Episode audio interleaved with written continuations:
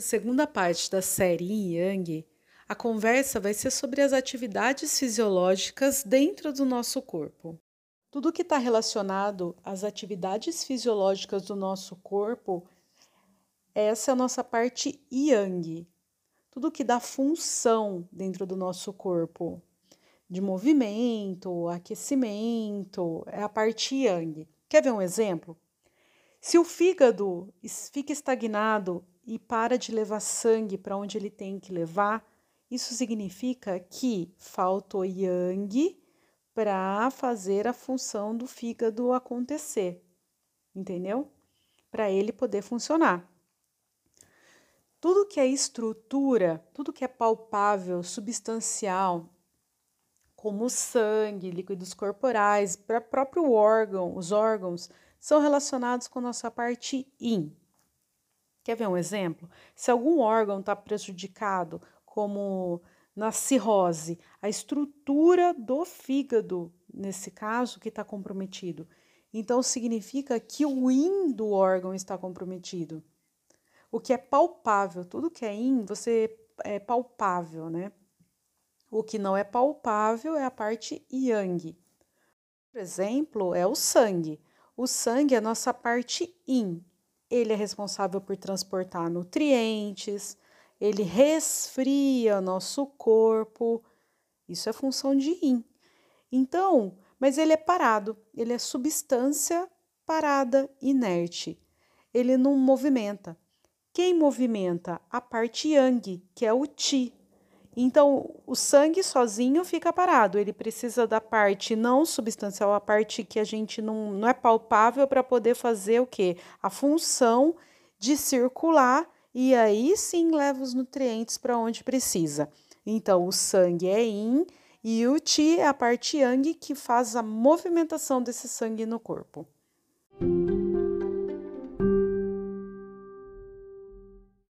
Agora dividir o nosso corpo em yin e yang? Acredito que ficou fácil com o mínimo que eu já falei para vocês. O que vai ser yin no nosso corpo? Tudo que está na parte inferior, parte anterior, as partes profundas.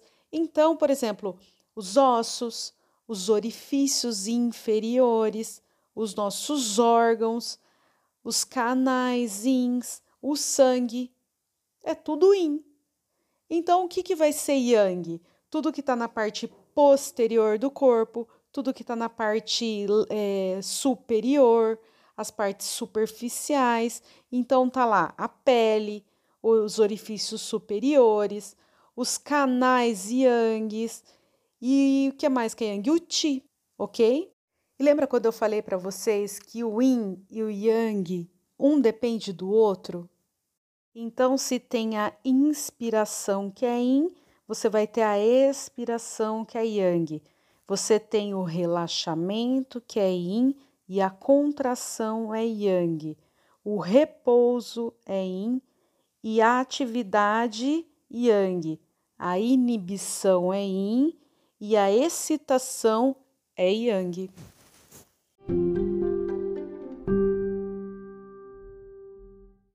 Você vai diferenciar um paciente yin e um paciente yang? Bom, é fácil.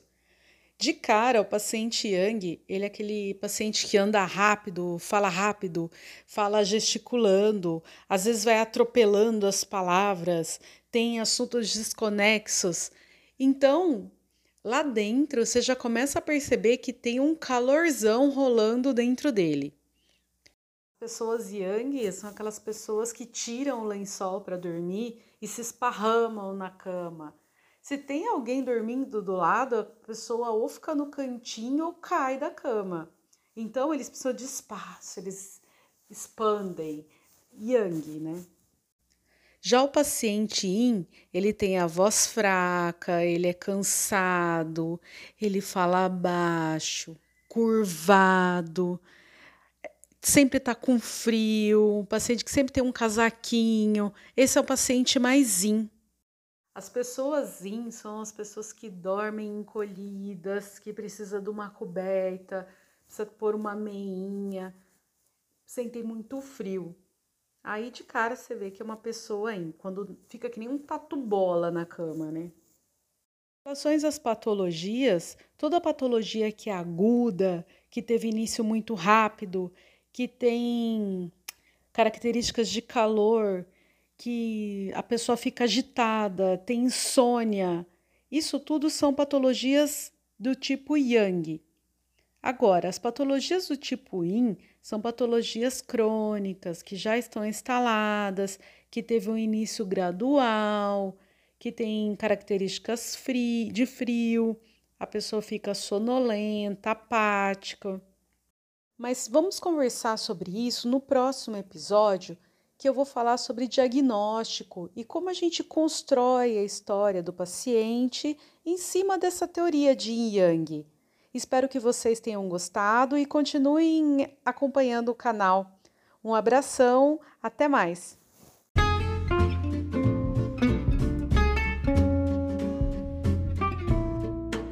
Meu nome é Enia Pereira e este é o canal Imperatriz Amarela, com os principais assuntos da medicina chinesa baseada nos textos clássicos.